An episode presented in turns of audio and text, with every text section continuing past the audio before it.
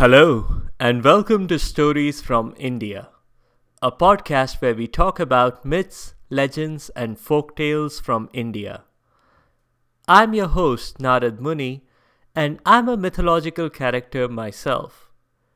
I have the gift of eternal life and knowledge of the past, the present, and the future. By profession, I'm a traveling musician and a storyteller. So the way I'm doing my job is by podcast. This week, we'll continue the story of Devyani and Friday. We'll see why you should be careful when going swimming. If you accidentally put on someone else's clothes after your swim, you might just end up becoming their servant. The character this week is the sister of someone we previously encountered in the Character of the Week segment of episode 4, Hairy Tales. She's a demon. She's a buffalo. And she's both. A quick recap of last week's episode.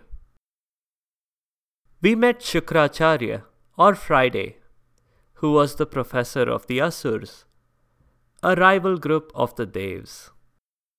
Friday had a student, Kacha, who was secretly a spy from the Devs professor.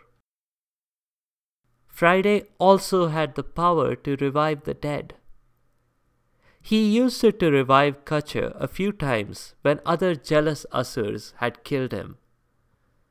He did this at his daughter Devyani's insistence because she loved the boy.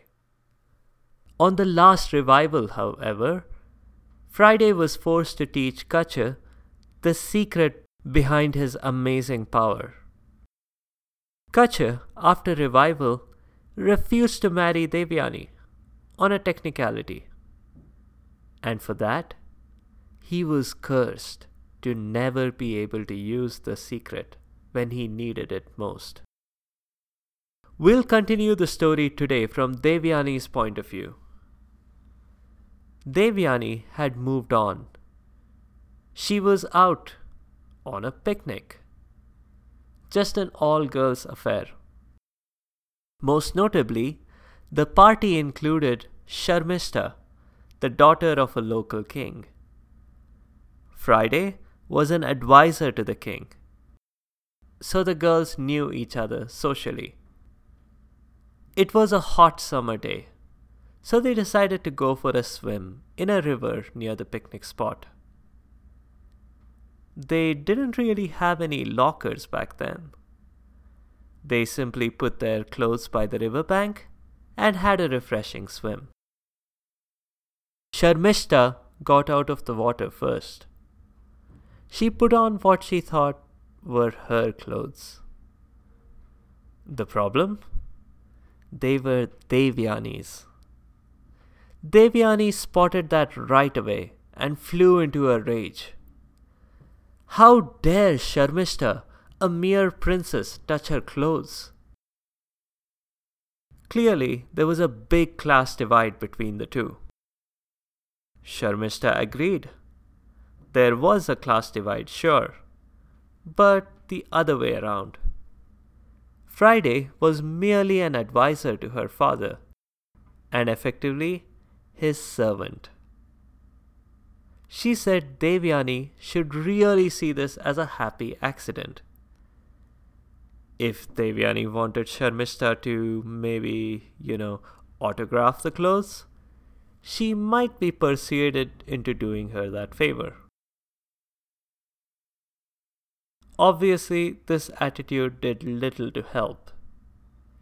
The argument between the ladies turned into a big fight. It did not end well. But it did end in a well. Because that's what Sharmishta and her friends lobbed Devyani into. They made a TikTok video of the whole thing. The rest of the party rode off while Devyani looked up at the tiny shaft of light. She was going to have her revenge. But first, she had to get out of the well. as is typical, when you need cell phone service the most, there wasn't any at the bottom of the well. Luckily for her, the TikTok video got lots of attention. And Yayati, a king who was nearby, decided to check if this was for real. And when he glanced down the well, he was shocked. It was indeed real. Quickly, he pulled out the girl and took her back to her home. Friday was angry. And the king, Sharmista's dad, not Yayati, cowered before his rage. Friday's rage, not Yayati's. Sharmista had committed a major crime. It wasn't just the physical and mental harm to Devyani. It was her idea that Friday was somehow beneath her. That was unacceptable. Friday had a proposal, and the king had no choice but to agree. Sharmista would serve as Devyani's maid. She would get to sleep in a damp corner of Devyani's hut and would have to cook, clean, sew, and do the laundry. And she wouldn't even have the weekend off. Sharmista had to go along with this. Her father had ordered her to, which meant this was the law and a princess, as a member of the royal family, should never ever go against the law. Somehow, that principle didn't seem to apply to another royal, as we will soon see. Yayati, the king who had pulled Devyani out of the well, had now stopped by on some silly pretext or the other. Soon he started going on walks with Devyani, Gradually, the pair realized that they really, really liked each other. Yayati and Devyani were married soon after. They lived in Yayati's palace, and Sharmista, as Devyani's maid, was with her, of course. Her employment contract wouldn't allow her to slide out of this. But at least Friday had warned Yayati that Sharmista was really a princess and also the daughter of his employer, even though she was temporarily functioning as a maid. She must not be ill treated. Now that wedding bells had finally rung for Devyani, it seemed like she would have a chance to be happy, especially after her heartbreaking experience with Kacha from the previous episode. Time passed, and the happy couple welcomed two little boys. Unfortunately, her marriage hit the rocks. Devyani discovered that her husband, Yayati, had been unfaithful to her. And that too with Sharmista, her maid. And what's more, he even had three sons with Sharmista. Now, normally, a wife who is cheated on gets to keep the house and the car and full custody of the kids, along with substantial monthly payments. But this is ancient India we are talking about. So Devyani's version of a divorce meant that she returned to her father's house. Friday welcomed her and was about to ask her how his grandchildren were. But then he saw the expression on her face. Friday couldn't bear to see his daughter heartbroken again. When Yayati arrived soon after, trying to convince his wife to return, he had a long, uncomfortable chat with Friday instead. Friday cursed Yayati Yayati would age horribly. The king was shocked as he realized he was suddenly as old as his own grandfather. He had had so many things in mind such a large bucket list. Bungee jumping, canoeing, mountain climbing, skydiving, all of them were now completely impossible at his new age. He had to get his youth back somehow. He pleaded with Friday until Friday finally put in a bit of a loophole. Yayati was allowed to swap his age with one of his children. Friday did that, despite the implication that there was a 40% chance one of Friday's grandsons would lose his youth. Yayati and Devyani reconciled. Maybe she pitied him in his old age. They returned to the palace. Yayati had five sons altogether with Devyani and Sharmishta. None of them agreed to swap their age with his, except for the youngest son, Puru. That's all it took. The moment Puru agreed, there was a flash of light, and he was suddenly old, and Yayati was young.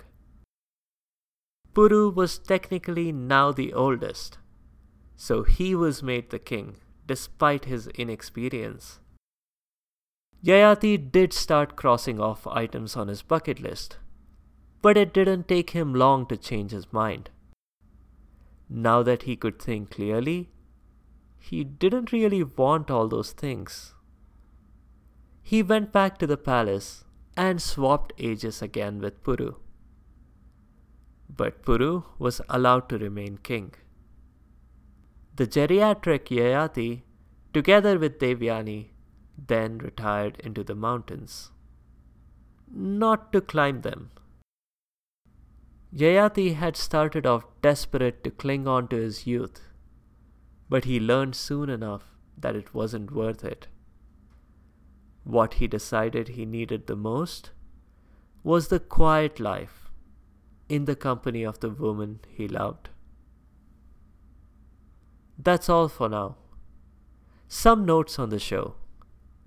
Puru, the son of Sharmishta and Yayati, is the ancestor of most of the characters in the Mahabharata, which is the greatest Indian epic. Consider this as some groundwork ahead of actually starting on the Mahabharata. Yadu, who was Devyani and Yayati's son, was the ancestor, meanwhile, of Krishna, an avatar of Vishnu whom we have seen previously in episode 11, The Boy Who Lived, and also episode 13, Nurse Ratchet and Umbrella Mountain, as well as with a few characters of the week. I've been calling Shukracharya Friday for a reason.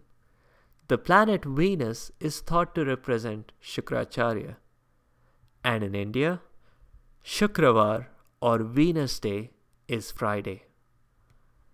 The character this week is the sister of someone we previously encountered in the Character of the Week segment of episode 4 Hairy Tales. Mahishi was a buffalo demoness just like her brother Mahishasur, who was a buffalo demon. When Mahishasur was killed by the goddess Durga, Mahishi decided to avenge her brother's death. She did what her brother had done. She prayed to Brahma, the creator, who also happens to be my dad. And just like that, Brahma appeared before her. If you've been listening to this podcast, you'll know how eager my dad is to fulfill wishes. Mahishi asked for the usual. You know, super strength and shape shifting combo deal. While Brahma couldn't also give her complete immortality, he let her have her wish. She could only be killed by a child whose biological parents were Shiva and Vishnu. Now, that seems impossible. But as it happens, Vishnu, in his female avatar as Mohini, and Shiva, did have a child. That child was Ayappa, a god who is much worshipped in southern India. Though Mahishi regularly tormented the Devs and easily defeated them, Ayappa had no problems grabbing her by the horns and slamming her down into the floor. That's all it took to fulfill the prophecy. On a side note, Vishnu as Mohini as well as Shiva play a very crucial part in a huge experiment the churning of the ocean. More on that in a future episode. That's all for this week. If you have comments or suggestions, please leave a comment or a review on the site sfipodcast.com or tweet at sfipodcast. You can also find me on Instagram and Facebook. Be sure to subscribe to the show to get notified automatically of new episodes. Thanks to all you listeners again for your continued support and your feedback. The music is from purpleplanet.com. That's purple-planet.com. Next week, we'll cover a couple of stories from the Panchatantra. One is about a little baby boy and his very unlikely animal sibling. The other introduces air travel to a tortoise. The cost of the entry ticket? He just has to keep his mouth closed. The character next week is a very colorful creature. It's a rainbow fish. I also like to think of it as the Elsa fish, for reasons that will be clear next week. I'll see you then.